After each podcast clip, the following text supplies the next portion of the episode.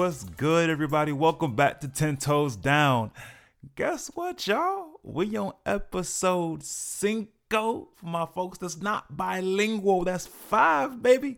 Yo, we getting this thing moving, man. This is, yo, we in month two. This starts the first episode of the month. So, yo, we being consistent. We grinding. We out here. We doing our thing, yo.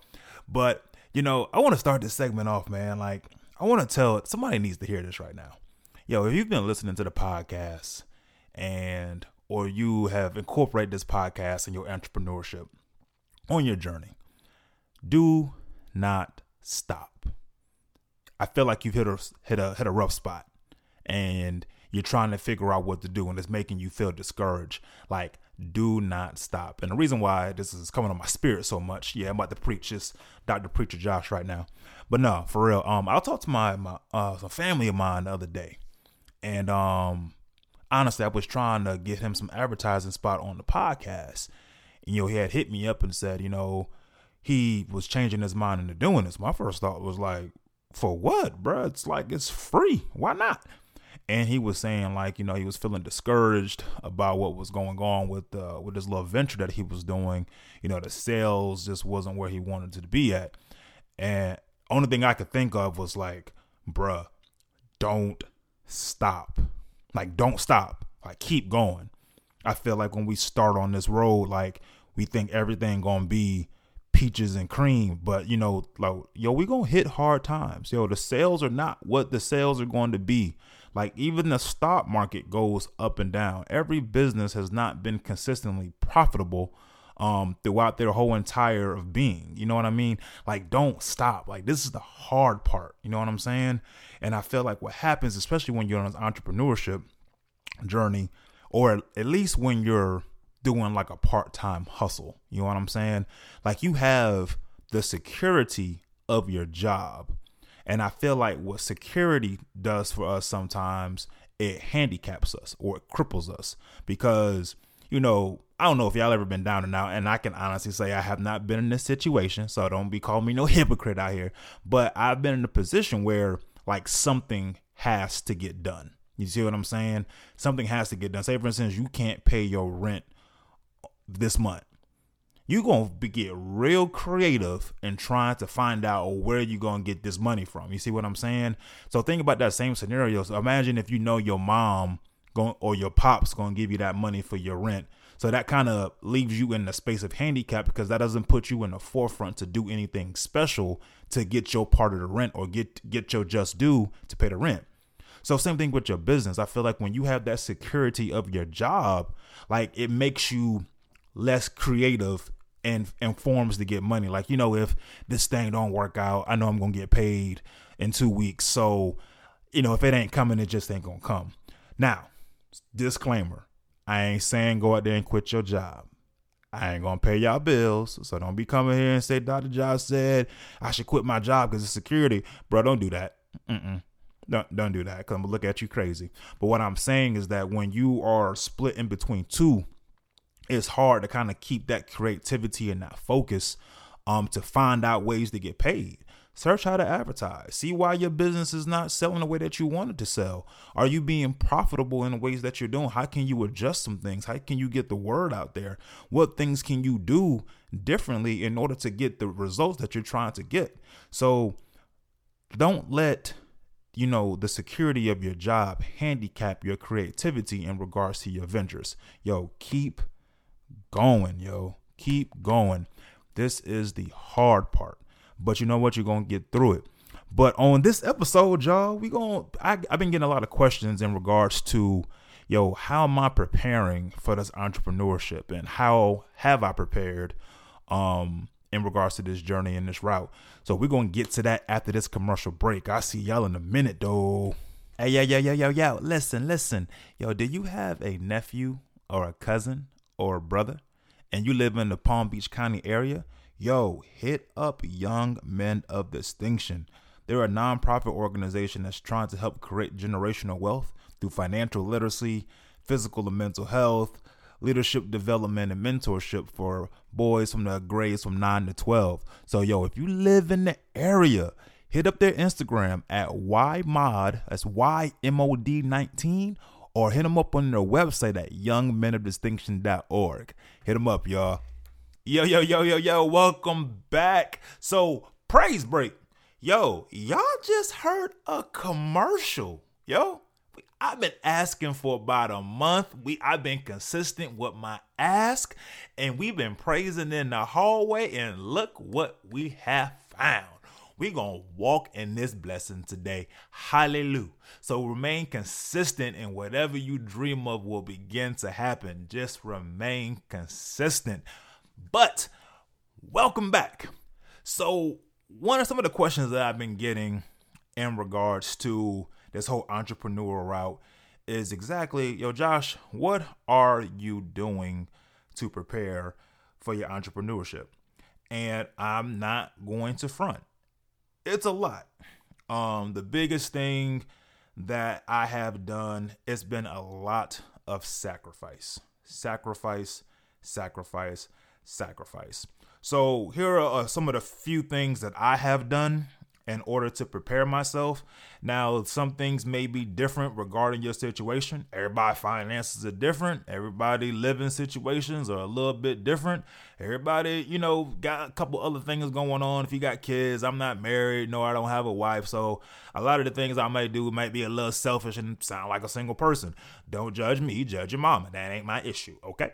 So one of the things that I did, I had to find out what my financial vitals were. So, what I mean by that is that I needed to know what my credit score is. Listen, y'all, if you don't have a lot of money, you need to have a lot of good credit. Um, a lot of us got messed up in college because we started getting credit cards and we started swiping those things because we thought it was free money and then boom, interest rate. That thing's crazy. But I had to find out what my credit score was. Thank goodness that when I graduated, um, my mom set me up pretty nice in regards to have making sure that my credit score was good. So just a little side note. What she did was she had a credit card and she put me on it. So I was using it for like gas and all that stuff when I was in school, but the the bill was getting paid. Because I'm on the credit card, that was affecting my credit. So when I got done with college and I went to go apply for my first apartment, I had like a 700 credit score. All right, take that one with you, put you in your pocket, do that one later. Okay, so the first thing I had to do was check my credit to make sure that my credit was good. The second thing that I did, I had to look at all of my expenses. What in the hell am I spending money on? And I am a fat kid by nature, so a lot of my money was going toward food. If you look at your statements, you will be surprised how these little things add up. So you got gas, you got food, you got entertainment, you got your subscriptions hulu netflix disney plus whatever the case is. You got all these things that these little small 6.99 11.99 13.99 all these things build up after a while after you look at your annual in regards to your annual account or your annual annual expenses excuse me.